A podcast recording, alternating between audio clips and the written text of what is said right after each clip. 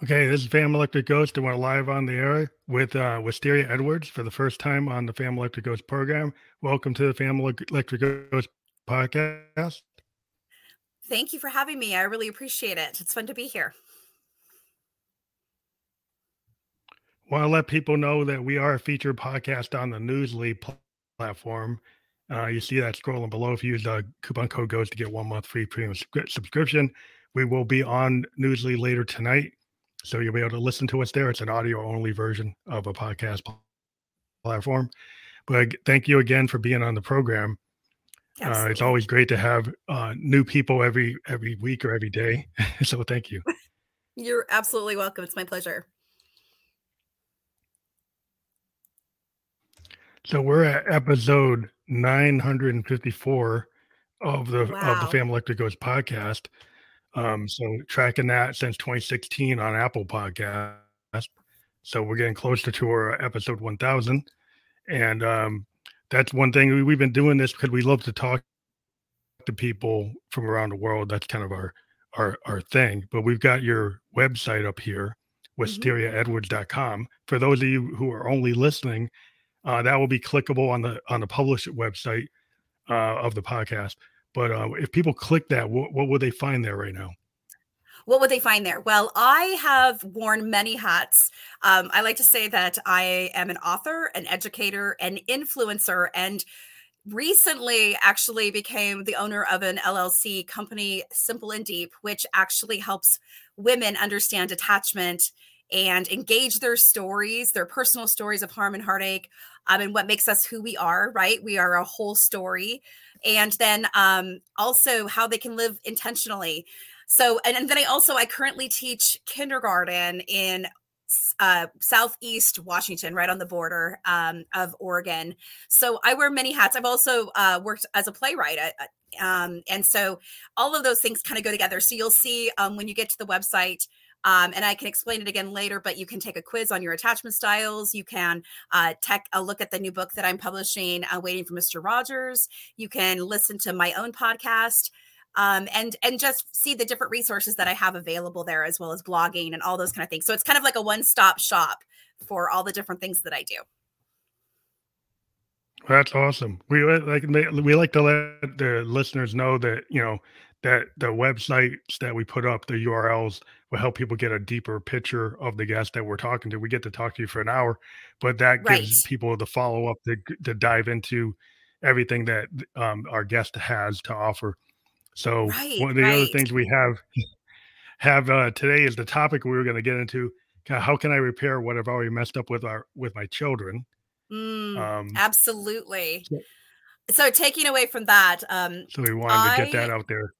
Yeah, it's a big topic, right? It's like, oh, solve this problem in one hour. So here I go. Um, actually, really, my work with attachment, which is how we give and receive love, came from my own brokenness, my own um discovery of behavioral addictions, love and sex addiction, wanting to know why I actually tethered to people that were unsafe for me or emotionally um, unavailable or abusive. And oftentimes we will keep tethering to these people and we're like, why do I keep dating them? Or why did I marry so many people that are different people that ended up being abusive to me? And what happens is, as we look into our own story, we'll see that we actually have what they call insecure attachment from childhood. So through my own journey, of looking at what put me in therapy after 12 years of being just feeling like I was running from my life and my own children. I have two boys. Um, I learned about insecure attachment. And so, yes, there's guilt about what I didn't know, but what, what's so beautiful about it is that our brain, we've learned in recent studies and in this last, you know, half of the decades, is that um, or the century is that basically our brain is plastic. We can repair our brain. The neural pathways can be reconnected and reestablished. And so the cool thing about that is is that even if we have insecure attachment, we can gain secure attachment. So that alongside having a little boy that entered my classroom that was absolutely a mess my 15th year of teaching who i call blue eyes because i try to keep his anonymity uh, he changed my life because I was looking for something I thought this kid is going to take me out. Like I had moved to a different school because I thought, okay, now I can kind of work on my own healing. And because I was working in like 100% poverty before. And so that was kind of uh, giving me some secondary trauma where I was I was absolutely dead set that it was my kids and I against the world, whoever I was teaching. So I was clothing them, feeding them, giving everything they needed, you know, spending myself into an oblivion over, you know, dry shampoo, making sure they had everything they needed. Um, in the same sense, I was kind of starting to abuse myself with my job because I, there was just no end to the need. And so I moved to this new school, and then this little boy was going to take me out. And so the whole journey ended up becoming something where I started applying what I was learning in my own life about how to repair attachment to the children I was teaching, especially him. But in my deepest desperation, I was like, I don't know what to do with him. So I went on YouTube and I looked up Mr. Rogers' Neighborhood comma crayon episode because i knew that when i was growing up i had mr rogers and i thought well i know i can trust him.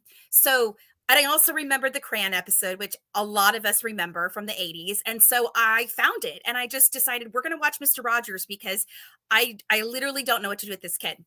And magical amazing things started to happen where it literally started to rewire the brains of children and so, fast forward into that year, by the end of the next year, I was able to actually enter the Fred Rogers archive that he left upon his death and read his personal papers.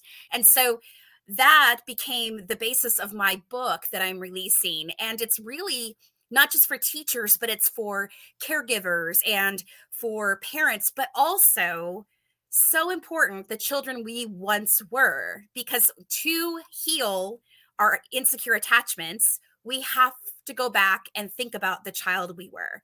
And that's how we actually can repair the things that we felt like we messed up with our own children.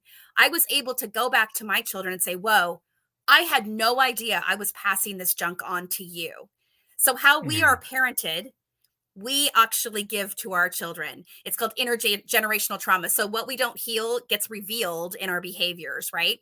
So, that has been the best thing that's ever happened to me and game changing because I was able to go back and reestablish secure relationships with my children. So, the best way to repair things with children if we feel like we've messed up is to study our own story and recognize where we need to heal and go to work on that rigorously without like with ver- fervor and fervor or you know vigor because of the fact that I think I just invented a word in the middle of there. But it's the idea like we go after it wholeheartedly yeah. and it's going to be the hardest thing we ever do. But I tried to in this book create a roadmap for anybody that wants to know what does a child actually need to be secure?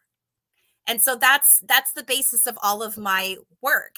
So when we talked about the quiz on my website that is a 60 second quiz you can take. You can take it right now while you're listening to me dribble. And the great thing about it is, is that it gives you, it gives you a customized report right away so that, and it looks just at, before we get really complicated, you notice like as adults, we get better at hiding things, better at, at being distracted. But as children, it can be pretty simple to peg what kind of attachment styles they have when they walk into my classroom. So I'm receiving children next week many of them. I met them the other night. and mm-hmm. the thing is is that I could tell even when they walk into my classroom what I'm pro- probably dealing with. So that's mm-hmm. been the kind of the the wholehearted part of it. But um yeah, so Mr. Rogers was right all along. He was trained in attachment right at the very beginning when they learned about it and now we've proven that he was right all along by scanning people's brains, which is pretty amazing. Yeah, I'm a I'm a child of the 70s. I grew up with like, you know, Zoom, Sesame Street, Mr. Rogers, yeah. you know, yeah, probably uh, Captain Kangaroo too. Of course. uh, yeah, absolutely. Room, all those. Yeah. and what was so great and, about it is um just recently you know they did the movie with tom hanks but the one that i absolutely love is a documentary that was put out by morgan neville which is called won't you be my neighbor and if anybody really wants to know about how intentional Fred Rogers was, they should see that. Um, it's full mm-hmm. of people that I met and love, but it also shows just the amount of work he put into being absolutely precious and careful with everything he did for children to make sure that yeah. he always said the truth, that he never misled. um, and all of those kind of elements that made him who he was. But also, he modeled what secure attachment would look like if someone were sitting down with you, talking to you as a child.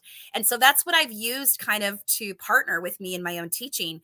And it's literally changed my life and the way I the way I look and listen to children. And and it also is why I founded my company because it's one of those things where we look for these really shallow and complex answers and we're trying to treat symptoms.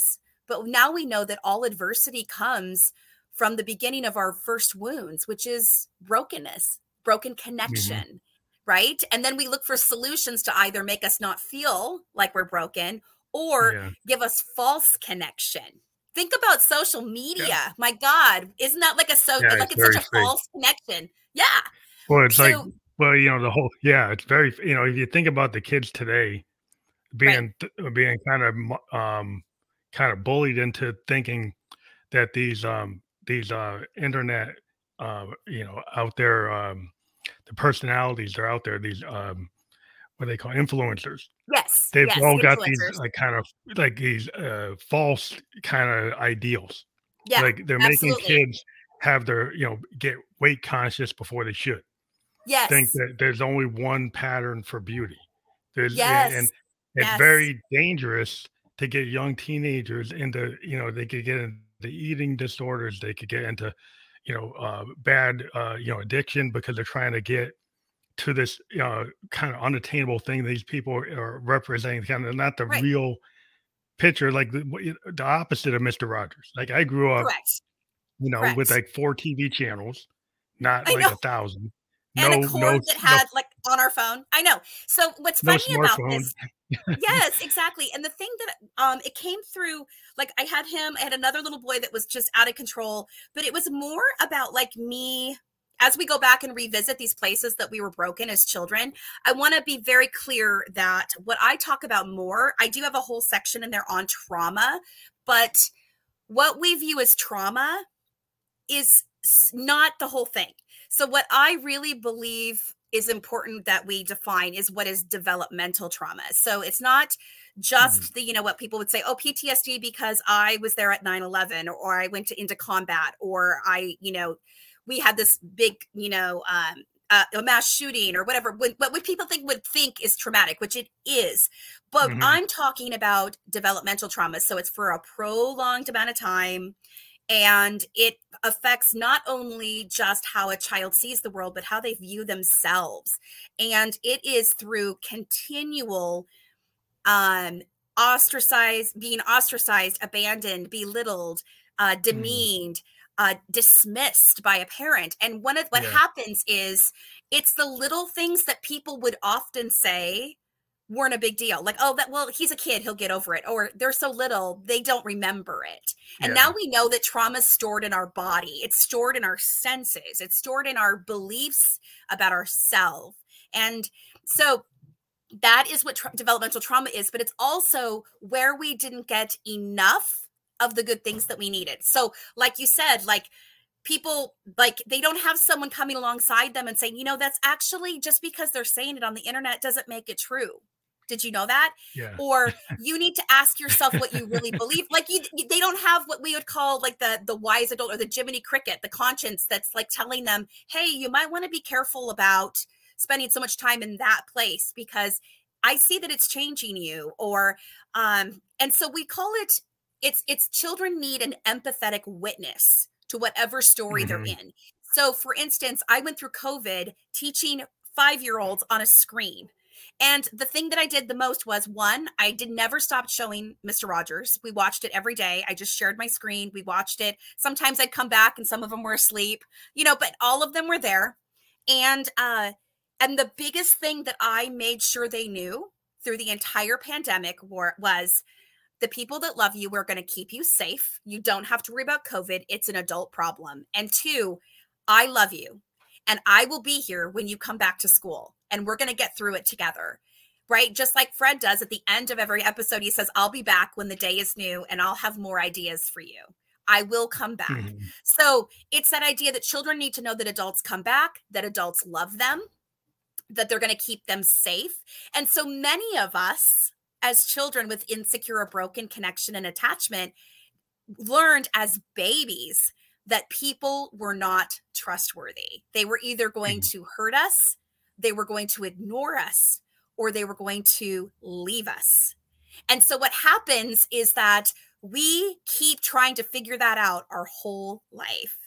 And so my goal is to create and foster what we felt as children that feeling of safety or that feeling of that the world wasn't so complex right like i think that was what i was trying to get back just even going back to the crayon episode like okay here's mr rogers. I know it's like the 1980s reagan is president. Like the things that i remember from being a child and how kind of trying to like chase after that innocence or like that less complex world. And so that's what i try to foster in my classroom is less less busyness less technology not for just to do it just because it's there but like and my children didn't know how to play when they were coming to kindergarten yeah. they didn't have any imagination whatsoever they think everything is a smartphone that they can swipe they don't know how to hold a crayon they don't know how to sit in a chair and listen to a story yeah. we have taken by trying to be distracted or trying to entertain children, we've literally stolen their childhood. There is no more innocence. Like the things they're wanting me to teach young children are things that we didn't even think about learning until we were in high school. And now we're just making it more and more about stealing childhood, like stealing the ability to imagine that a paper plate is the steering wheel of a car or that um yeah that, like making up an animal or or being silly on purpose right so that is another thing that that is so important that i feel like our world has lost the ability to play well with each other like to get along yeah, I mean, to, as a yeah yeah i mean ahead. as a kid i'm a child of the 70s you know i'm 55 and i grew up with wood blocks legos erector sets didn't you go outside and so get dirty? I had to build my remember, own like, yeah. And do you remember like coming yeah, well, I mean, I, I, had Tonka, yeah, Tonka, yeah, yeah. We had Tonka you, toys, yeah, Tonka toys, and sandboxes, like, and like know, earth excavators. We go out to a little sand pit, and then we kind of pretend that we were building things. And it was a lot. A lot of the world was not video games. It was all like no. we made up our own worlds. You know, we yes. went outside and we created things with our Tonka toys.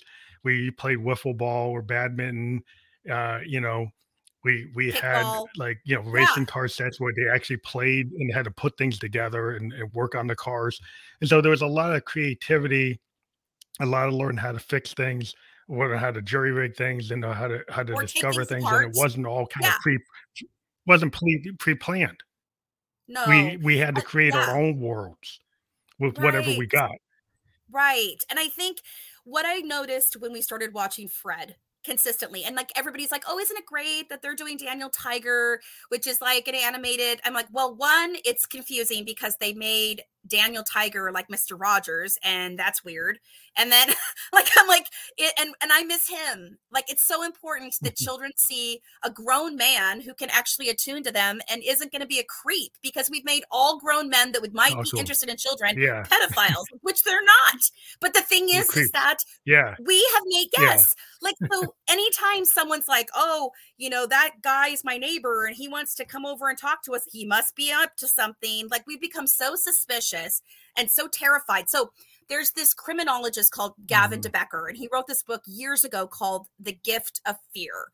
And he says that we spend so much time worrying about things that will never happen that we actually cancel out what we have is real fear to protect us. For instance, he said, We worry that a child is going to be kidnapped by someone they don't know, which, after working on a play about missing and endangered children, it's 1% of all children who are actually abducted by a stranger. It's always someone they kind of know or a par- or a parent, right? But we don't heed yeah, the yeah, fear the we feel. right. We don't heed the fear that we feel with the guy that gives us the creeps at the daycare.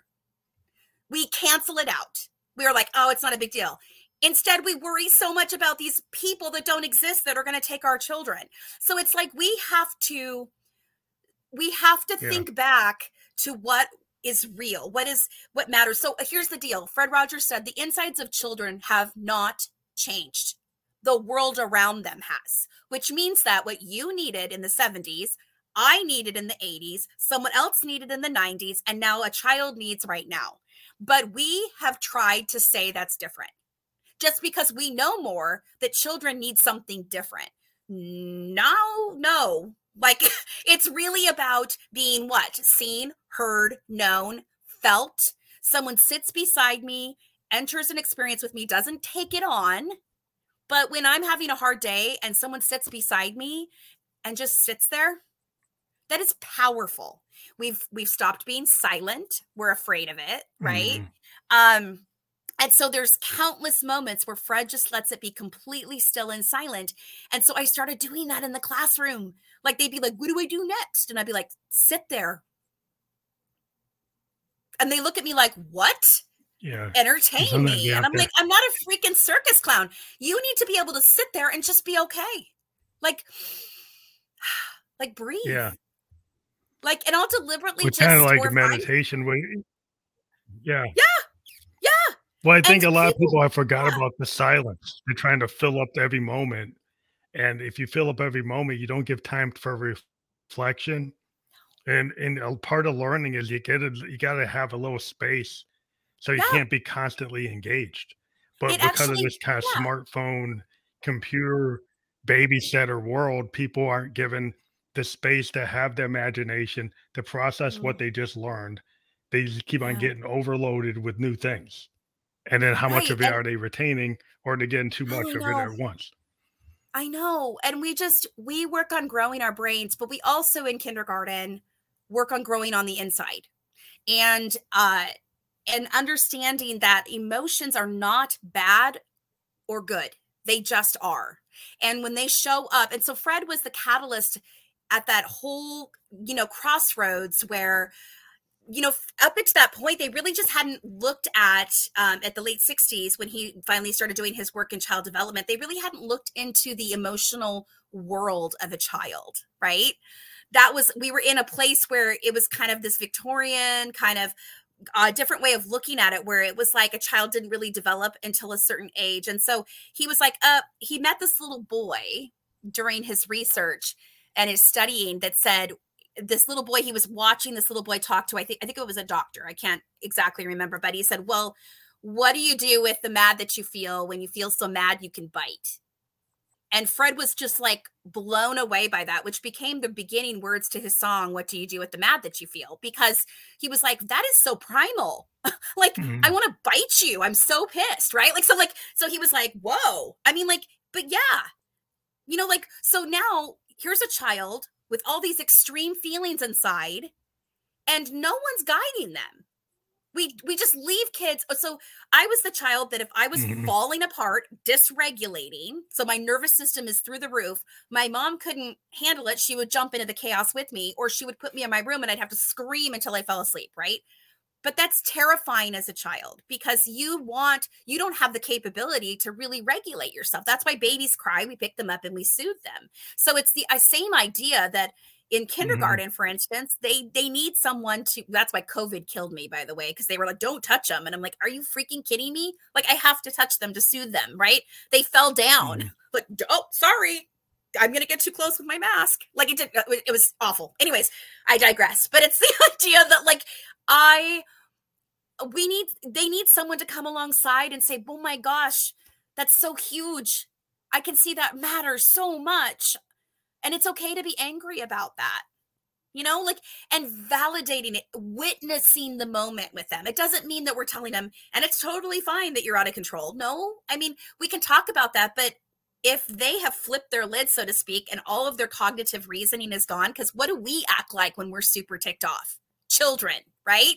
Because our brain has like all mm-hmm. cognitive ability has flipped. So it's the same thing with the child. We don't try to reason with ourselves really. We can't even reason when we're really upset. So we just need someone to sit there and rub our back or just sit with us and tell us it's okay. And when you're ready, I'll be right here. And so a lot of that has just been helping my children that I work with understand that. And my husband said the other night he was with me for back to school night and he said what i love the most about watching you as a teacher and we've been married 25 years but he said i love not just to watch you receive new children but i love to watch all of the children at all the different grades they all come back to you. And the reason is is because they mm-hmm. know that no matter what they are loved. I i disciplined those kids. Like they were like i'd be like mm, you know like but we also talk about that discipline is love. It's loving to tell someone no. It's loving, which, oh man, people don't like it when you tell their kids no. Yeah, you right? have to have guidance. You have to have guidance. Yeah. Well, you get, yeah, you get some parents today that that don't want any kind of uh, controls on their kids, and like there's yeah. certain norms that have to like within civic society or civil society. Yeah you can't right. have somebody just getting out of bent out of control to the point where they hurt other kids, right? Well, so and that's you have the thing to have too. some kind of yeah, yeah. yeah. At some so point, funny. you have to have some level of control. You know, I know, I know, and you know what's can't be out of control all day. Uh, right, and I dare any of those people. I, I kid you not.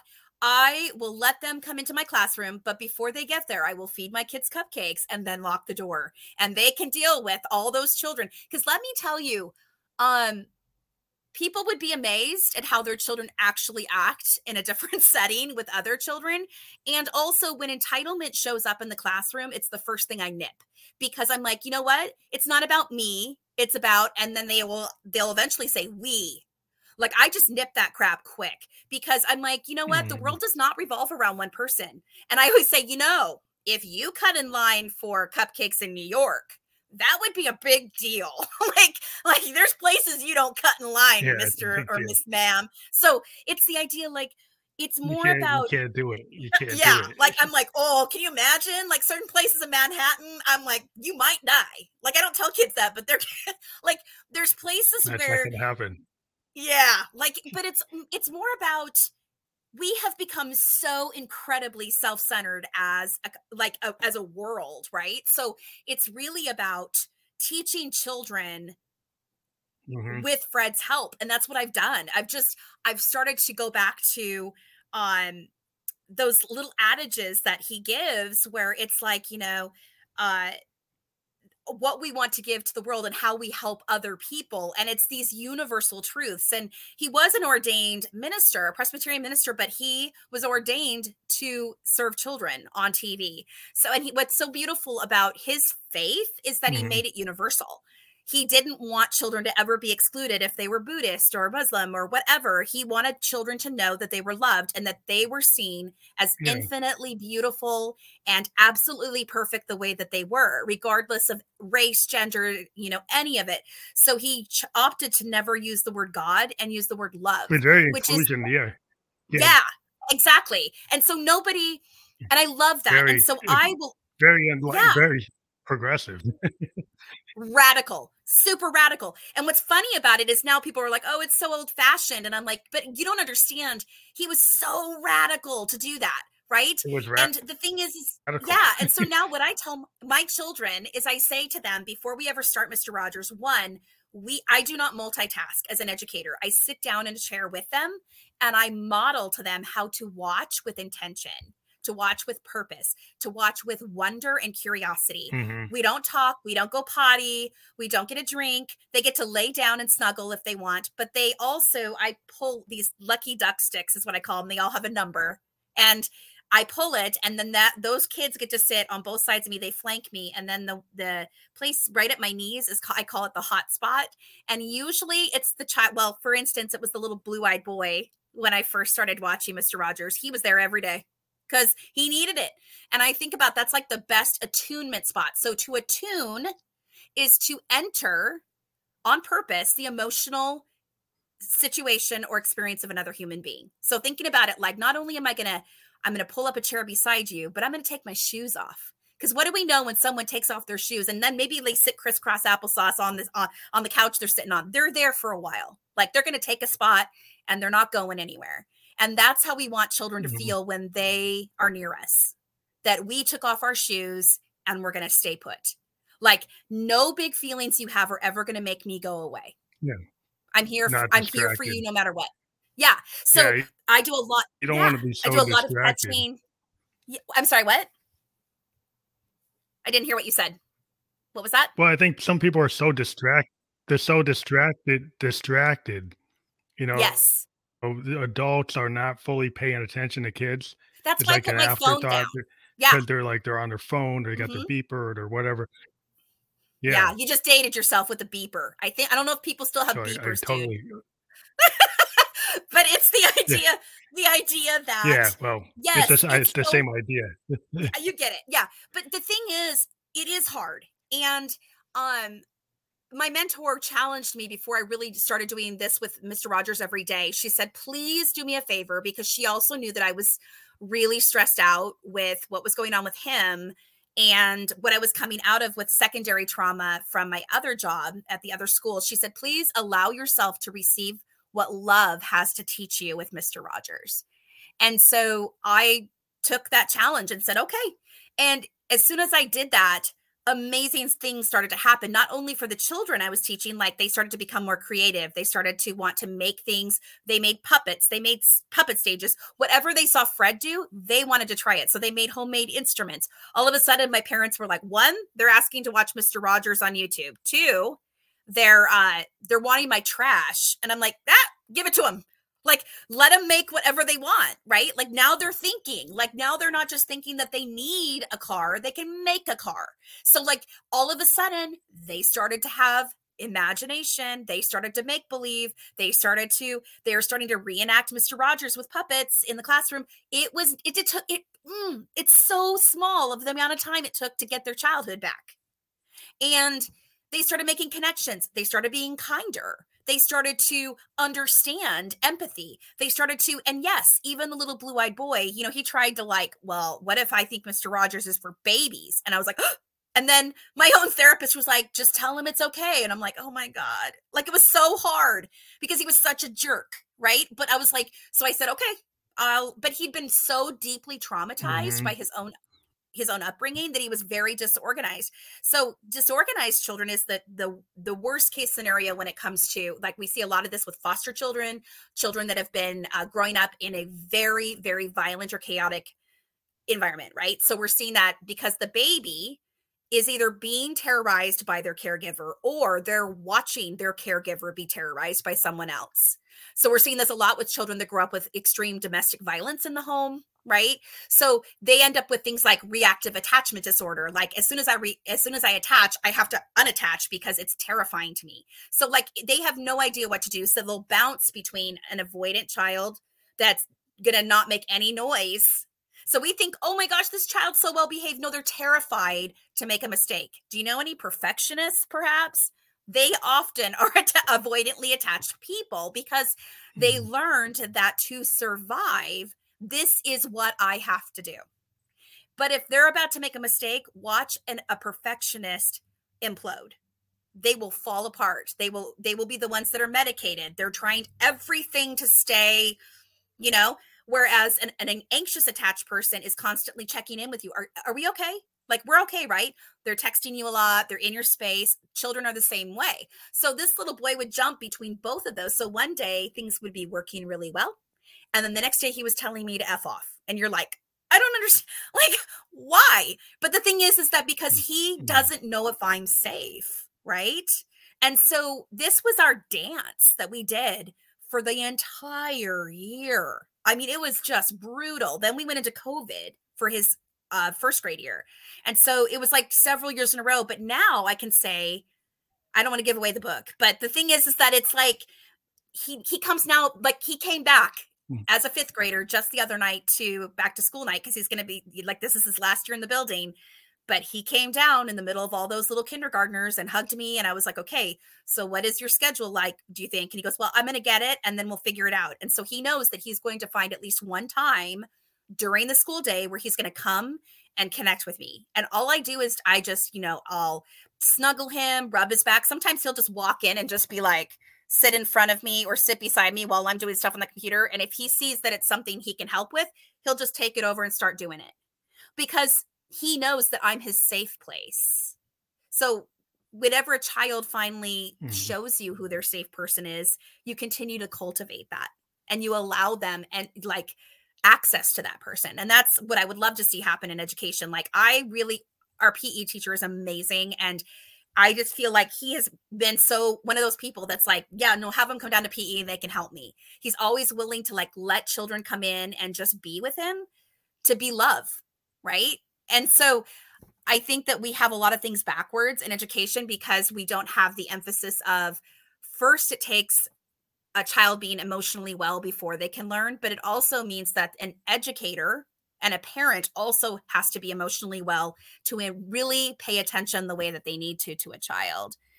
So, and get this crazy statistic only 50% of the time do we have to get it right for a person to be secure. So that means we really had some people botching it. like there was a lot of botching mm-hmm. if people are insecure. 50% of the time. Like it's really quite a big number. But it, what's beautiful is it can be repaired, well, think, right?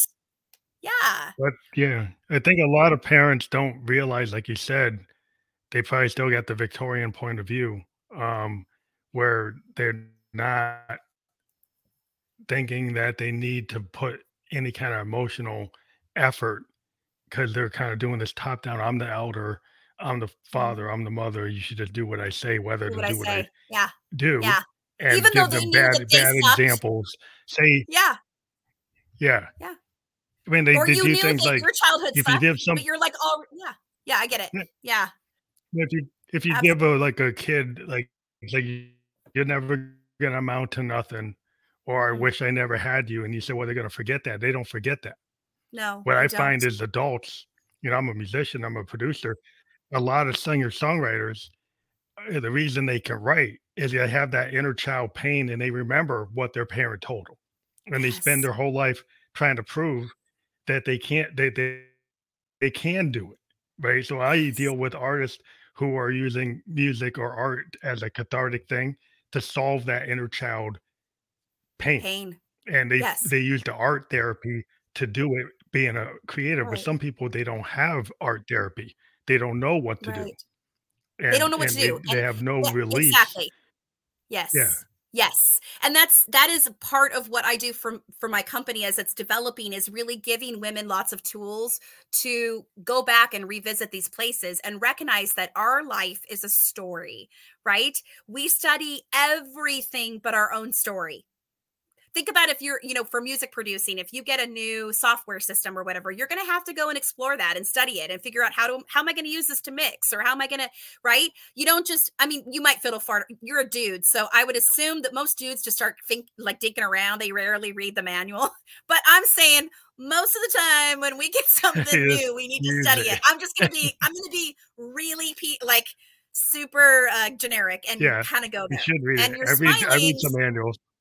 Yeah. Okay. Yeah. If I want to know how to do it, then I read a manual. Right. right. But I can't tell you how many times my scientist, lit- literal husband, has uh, gone. I'm like, "Have you even read how to do it?" And he's like, "Well, no." And I'm like, mm, "Okay." But you know, it's the idea that that like we study our we study everything, but we don't study our own story. We don't look back at who the child that we were to understand the person we are.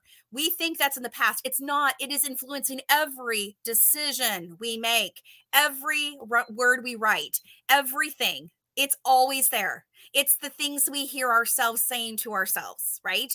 So, and I'm not saying, I'm not sitting here saying, oh my gosh, I've arrived. What I'm saying is, it is a lifelong process of rediscovering and asking ourselves questions. And I didn't even recognize why I'd become a teacher until I studied my own story and found that the answers were from a story when I was nine.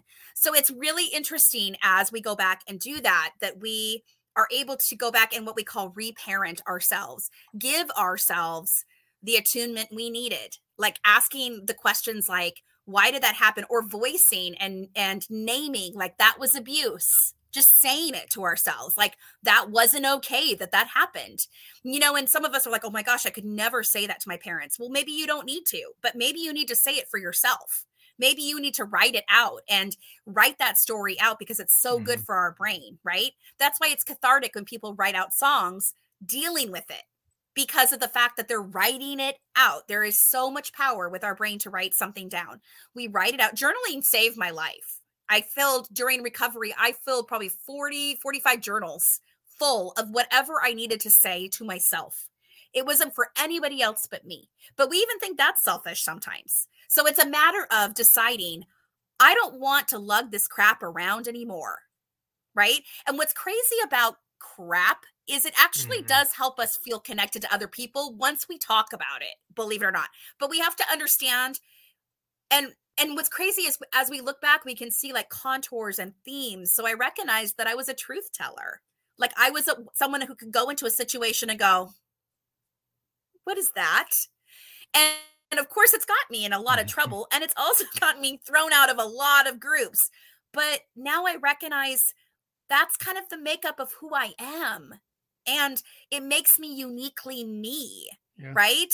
Like if someone said to you, Why are you a music producer? Why does that matter? Like you could probably go back to parts of your story and tell them why. And it's through story that we heal. It's through it's through things like Fred telling a story with puppets that drew children in so they could learn about things that really mattered in life. Like, how are you being a friend? How are you thinking about other people? How are you going to make this world better? Right? That is, and that's why the, the reason that this book was written was yeah, truly, get, yeah, to celebrate that. Like, to, to, I, I'm just trying to help people know this is the roadmap of what I had to do to really engage my own children and my own story. So hopefully someone will be kind of set free emotionally. Was, yeah. Go ahead. Yeah. I think it was really important important with Mr. Rogers about uh, when he used to talk about like "Be My Neighbor," you know, be yeah, the the whole "Be My Neighbor" song. Yeah, you know, would you, you be my neighbor? You know, mm-hmm. I think because a lot of people don't don't think that way. Yeah, they don't think that way anymore. Everybody is so individualistic. They don't mm. think about being a good neighbor. Like, do you know your neighbors? They think about like, well, you like feel- you know, I'm good. Yeah. Do you yeah, really know I, your neighbors know right neighbors, now? Do you know your neighbors? Like, like I, there I are people on my cul-de-sac yeah, right now well, I do maybe, not know. Like, but and and then if someone came yeah. over and they're like, I just well, I mean, I kind of, I, I came into a. Right. Right. But that's the thing is well, we have a homeowners are, association, so we have like meetings and stuff, but oh my. Like, but that's like kind of like the club that you pay for. So those are like built-in friends, right? Like I, I don't know. But at least yeah. you have to meet people. But yeah, I mean, yeah. I guess so uh, you're back east, but I don't know if anybody's ever been to places like Latrobe, Pennsylvania, where Mr. Rogers came from. And that's actually where the archive is um, at St. Vincent College. But Latrobe, if you're in downtown Main Street, Latrobe, the houses are literally like right on top of each other, right? You wouldn't not know your neighbors. Mm. And that is what he based the neighborhood on. Oh. The model that we saw at the beginning, he, he based it on his ideal of growing up in a small town where people really knew each other. His parents were philanthropists. Um, his mother came from a considerable amount of wealth, and they were some of the richest families in in Pennsylvania.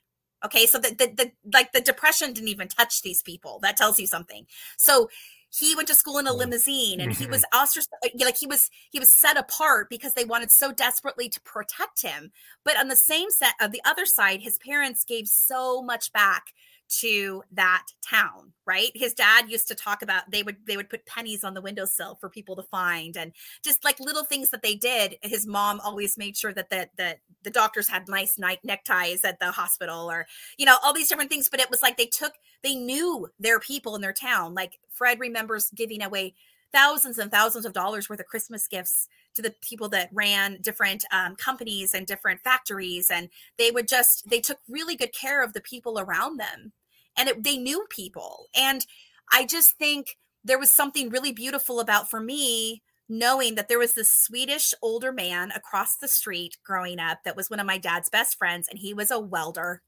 And the smell of him welding and that just seeing like those sparks coming out of his garage and i knew when I, you know, in the 80s, we started, everybody started going back to work, the moms did, and we became latchkey kids, right? So I did, I knew though that if I needed something, I could go to Ralph. I could go to Mrs. Sprouse, who was my neighbor. Yes, they were elderly, but they would always take care of me. And we have lost that sense of, I know these people, they are my safe people. They will always take care of me. They will always be there. And that's what we have to start being for each other we learned during COVID that we are very lonely people. Amazon did very well, I'm sure. But but but it's the idea like we missed people. We missed interaction. How about when we couldn't see people's faces? It was a huge deal. So we need interaction and we need people that authentically look and see us. Yeah, it's definitely, you know, human intera- interaction is super important. You know, musicians, we find this, you know, because we, you know, we have to perform in front of crowds. Mm-hmm. And, um, you know, we, we kind of live for that interaction. I knew a lot of musicians during COVID that had a, yeah, a hard, oh. hard time becoming, but we got creative. being creative. We got creative. yeah. They, they got creative, but, but there's so certain types of musicians had a hard time without having a crowd. They could do as much as they could inside their home studio, but a lot of times they what their the creation process was kind of on the road. When they were in the middle of doing a tour, they would they would get ideas on stage, right? And when you you don't have that stage with the crowd to try new ideas on and see them instant, you know, as an artist, a musician, one of the cool things is, unlike an author, is you can see immediate reaction to your new idea. Mm-hmm. when you put yeah. something out in front of a crowd immediately you can get an act reaction to whether they like it or they don't and it's and the the, reason and the feedback I, and yeah. Absolutely. It's the reason when I was performing, um, I've done both TV and live theater, and I always would prove, I would always choose live theater over TV because I loved the sound of people breathing in the same space that I was performing. And they think they're watching a movie. It's hilarious. Like they don't, the first row, even people on Broadway, like I think people forget that they, we can hear you when you're we're on stage like we can hear your cracker like you're you're rapping and we can hear you whispering to one another and and your reactions and but there's such energy with live theater or live crowds and uh, I was also a singer growing up and so like I just I know what you're talking about like to be completely like yes they you know hear somebody playing on the Opry stage all by themselves but they're literally in a room by themselves like it's just not I mean there's something that's lost, but it's something that's lost with all interaction if it's not authentic, right? Like we need authentic connection with people. What makes us come mm. alive? And what makes us come alive is not by accident. Our story is going to tell us why. It's going to tell us why. It's going to tell us why we needed music, why we needed art, why we needed books or or you know linear thinking whatever it might be why we need to create or build or any of those or save lives or whatever it might be there is a reason for that. And a lot of those reasons are mixed with stories of pain and heartache but that is how we bless those stories is that we acknowledge that they happen we name them we say this is what hurt me but now look what i've done with it and that is what Fred did too. Fred Rogers had insecure attachment. And yet he made sure that other children knew how to gain secure attachment. So I became really good friends with David Newell, who played Mr. McFeely, the delivery, speedy delivery guy on Mr. Rogers. And so uh, I was able to look him in the face mm-hmm. and say, you know, mm-hmm. um, every time that Fred looked into the camera, he was healing the brains of children. He was right the whole time, David the whole time. And to say to a man who has invested 50 years of his life to something, you are right, was a really wonderful honor for me because um I mean, think about that. Like Fred was doing it before they could prove it. He was doing it intrinsically. He was doing it because he believed that it was what God wanted him to do. He believed that children yeah, Yes, and children deserved it. They deserved to have TV where people weren't putting pies in people's faces and they weren't always slapsticking everything, but they want that they mattered. Like when your goldfish dies, it matters. When and like I, I try to get people to understand this with their children. Yeah. Like if grandma dies over the weekend or your dog dies, it's a big deal. Like, and they'll be like, oh yeah. Like people are so ridiculously clueless when it comes to what affects their children. You're yelling at them all the way to school, and then they come to school and they get in a fight with somebody. Um, it's not like really like rocket science, but people are like, I don't know why they're acting like that. And like it's so funny to me that yeah. like all of it matters. The way you, say goodbye to your yeah, like how you say goodbye to your child. Did you did you snuggle them? Did you forget to snuggle them? You know, like well, did you yeah. yeah, I mean all of it matters. Everything matters. It's all worth talking about. Well, a lot of people they don't they, they don't understand Well, like you said, a lot of people think kids like whatever you say to them is just gonna roll off, and oh, a lot of people sick. feel that words don't matter, right? Ugh, So there's some people do. they do they they just they they say words they're very like insensitive and they don't understand the impact of words. The, the words you say to that five six six year old kid are still in their head when they're at their therapist when they're 45 at their therapist you know and, and They or they're or, or They they're are. drinking because of what you told them you know or or they're or they're in a Yes. in a in a, in a codependent relationship because they they saw you and you didn't understand like like what you do in front of your They're children what you you. say in front of them, they they they They're pick it up it. it's like you can tell them don't, don't pick it up but you, just because you say not to pick it up means doesn't mean they're not going to pick it up I know. And it's so painful. It's so painful because when I see people doing evil, horrible things, I just think, my God, they're just so broken. You know, when we see, when we were like, I don't understand why someone would do that, you're like, well, and then people are like, well, they can't just blame it on their childhood. Well, it is a big deal. Like when I'm at the beginning of it, it's part of it, and it yeah, like when I, when I have seen a child, I have seen, so I have taken your children, America, like I have taken them into my classroom after you have been a total jerk, after you've been totally selfish, or you've put your new girlfriend or boyfriend over your child, or you've spent more time with your girlfriend or boyfriend's kids than your own child, or you haven't kept your word. I am the person who cares for them. I am the person who tries to um, help them understand why you aren't coming back. Like teachers are doing Mhm. your job. We are doing the jobs of parents because people don't know how to parent because they weren't parented. So we have to decide as a society that we want to be well, that we're tired of all of this, that we're tired of constantly passing on generational trauma because all the things that we don't heal just keep happening, don't they? It's the reason all these things keep happening in these families over and over. Why? Well, this is so crazy. Why can't? It seems like everybody in our family is an alcoholic. Well, it's you know, like we or everybody in our family ends up divorced. Hmm. Like it's things like that where it's it's like sometimes I feel like we we just make everything too complex. And and I just as I did my own research, but my own healing, I was like, oh my God, it that's our first heartbreak. When we are with our mother and she is, we know as babies that she's supposed to be ours. Like when I cry, she's supposed to help me. And when she comes in and barely meets my need, or she comes in and sometimes meets my need, or she comes in and terrorizes me, that is changing my brain. It's literally rewiring my brain Mhm. to look at the world in a completely new way. And it's not that child's fault. But now, as we grow up and we are a 45 year old, it's time for us to heal it. We can't go back and just say, well, mom, you did this to me. So now I'm, you screwed me up forever. We get a choice to, to heal it, to engage it.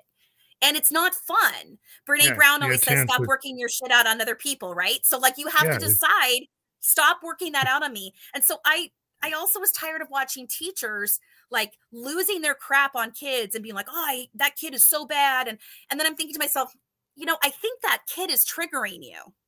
I think that kid is a gift. Mm. That kid that you can't stand, that blue-eyed boy that makes you stay up late and and cry and get on my knees and pray and be like, God, show me how to love this kid. How and so my prayer became, which is crazy because later when I read Fred stuff, he would do the same thing. Let me be love. Like just let me be love. Let me be the one person that doesn't give up on this child. Right? And I just feel like that is now how we can be radical. Before it was just talking about it. Now we have to actually do it again. We've gotten really out of the habit of being love to people and not loving them because we we just put up with crap, but telling them, you know what, you have infinite value to this world around you. Right? But teachers are tired. We're tired of doing all the heavy lifting because people are like, well, she works with kids. I'm sure she knows what she's doing. Yeah, but we got to make sure the doctors are healthy. Like, would you want would you want to go in and get it treated by a physician that was full of boils and you know, like you'd be like, um, but we're like that on the inside, Mm. right? So it's a matter of doing the work that we need to do to reach the Yeah. children that we can reach, but also the people that we love the most, right? But we can always, the good news is we can repair attachment, but we can also repair relationships. We can always go back and say, like with my own kids, I was like, dude, I botched it so bad. And getting my kids to be able to say, yeah, you did. And it's okay to tell me that now and receive it and hold that, but not take it on as like, you know, swallowing it, eating it. like, oh, I'm a horrible person. But it's more just like acknowledging I own that. I own that I failed there. And now I'm going to try my best to do better next time. And that's all my children needed. Forgiveness came when they know that we are truly repentant. Like we, like we we are so very sorry that we and just saying uh, it's my fault. I screwed it up, right? So there's abundant amount of hope in the fact that it is repairable. It's all repairable. It might not always be like we can go back to the beginning, but we can start again. And so that's that's my hope is that that people would just feel really infinitely loved and seen as they read this. It's it's yeah, it's a kind of a catalog of all the ways I screwed up as a mother, but it but it's also the ways that love changed this little boy and has continued to foster change in my own life, but also the lives of the children I teach. So for like four straight years, we have not missed the neighborhood one day. 180 days, 4 years in order. So Mr. McFeely was like, I don't even think like I was there. he goes, I don't know if anybody's ever really done that, Wisty, but we so he gives us like speedy deliveries on the hundredth day of school because it's the hundredth day in the neighborhood. But you know what? It's doable. It's just being intentional. Like it's a non-negotiable mm-hmm. part of our day. So if we don't get to something else, I'm like, man, that's just the way it is. Because children need to know that they're well. Like they need that more than anything, right? Like, how's your heart doing? So yeah, that's kind of the basis of this whole thing. But, well, I think you know the Mister Rogers was a big part of my childhood, and I think it is missing today, and in the media, it's out there for children. Yeah, that you yeah. don't get that feeling with somebody like you know he's saying he he is love, and he's he's actually doing it. He's not like misrepresenting it. He's actually believes it, and he's doing it. And I remember you know, seeing that show as a kid in the 70s.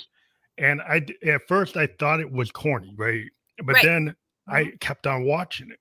And I remember, and my, I had two other brothers, and we were like, this is actually pretty cool. And we're, you know, yeah. we're kids and they can, we, we, you know, we can judge what was cool and not cool.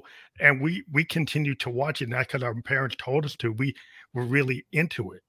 And yeah. I, and yeah. I think it was because when we when you really pay attention to that show, you would r- really focus, and you're like, mm-hmm. wow, like I'm actually in it, and it, it really made me it. feel good. Mm-hmm. And I think there's a yeah. lot, a lot of things today that can do that the way he did that, and so that's a lesson for anybody who wants to try to recreate that is that they kind of look at what he did and read your book. Yeah, and, and there's and, been a lot of people that have yeah that have mirrored some of his stuff, and I the biggest thing that we talked about embracing the pause and we've also it doesn't need to be complex to engage the heart of a child. And the less complex we make it the more beautiful it is. So the less i did in the classroom the more depth we had. So I didn't need a special program. I just needed to show them Fred and we talked about it. Or like I would just say some of the lyrics to a song, like, oh, what do we need to do? Look, look, look, and and they're like, listen, yeah, listen. You know, like, mm-hmm. and that was it. Like they would remember it. And so I think that we need to ask ourselves where we are making things way too complex in our own lives yeah. and in the lives of our children. They do not need everything they ask for. And Fred even says, You do not need everything you want mom and dad do not have the money to do that for you and you yeah, do you not need declutter. it right and then just just in general de- like de- declutter yeah. and simplify you know well but it's uh, but so, emotionally so things are, like if yeah. people are it's hard to do that it is but it's a challenge right and but we can we, do it but, absolutely yeah definitely so, I mean, we have where we we have yeah we, but I, the only thing i said we actually have hit our hour bar yeah, I know. I saw that. It's gone by very quickly. It, it doesn't seem like it. Right, but definitely. But, um, I want um, people to check out your website again. Yes, And we have um we have a 60 second uh free quiz. Go ahead and take that. And then after you take that, the, they're going to give you an opt in where you can actually uh, get Waiting for Mr. Rogers. Here it is. Uh, for the cost of just shipping and handling. So get the book for free. Um, and the releases, that'll be early. It releases to the public on the 26th of uh, September. And then um, you'll also be able to opt in for the companion course that's going to be launching here pretty soon as well for like 27 bucks versus like 250 or whatever. So there's lots of opportunities as well as great free resources to learn more about your attachment style. So thank you so much for having me. Thank you for this awesome conversation. Oh, it's been great. I think it's a, it's been a, a interesting um, read on, on on Mr. Rogers, and uh, you know, being a child of the '70s, it, he always brought up really, really good memories for me. Um, in terms of like my childhood, one of the things that's like core is is yes. is actually watching that show. And yes. I think well, kids who have not seen that, now. or people who haven't read about him, yeah. they need to check out your book. Check Thank out you. your book and, and then go yes. back into it and, and start looking at like looking at the lessons you yeah. can learn from the past because not everything you know from the future is sometimes you have to go back a little bit and find little nuggets mm. and definitely this is a, a, golden nugget from the past that people need to go back and uh, revisit. Yes. Well thank you so much. I appreciate it. Take care. Thank you have a good night. All right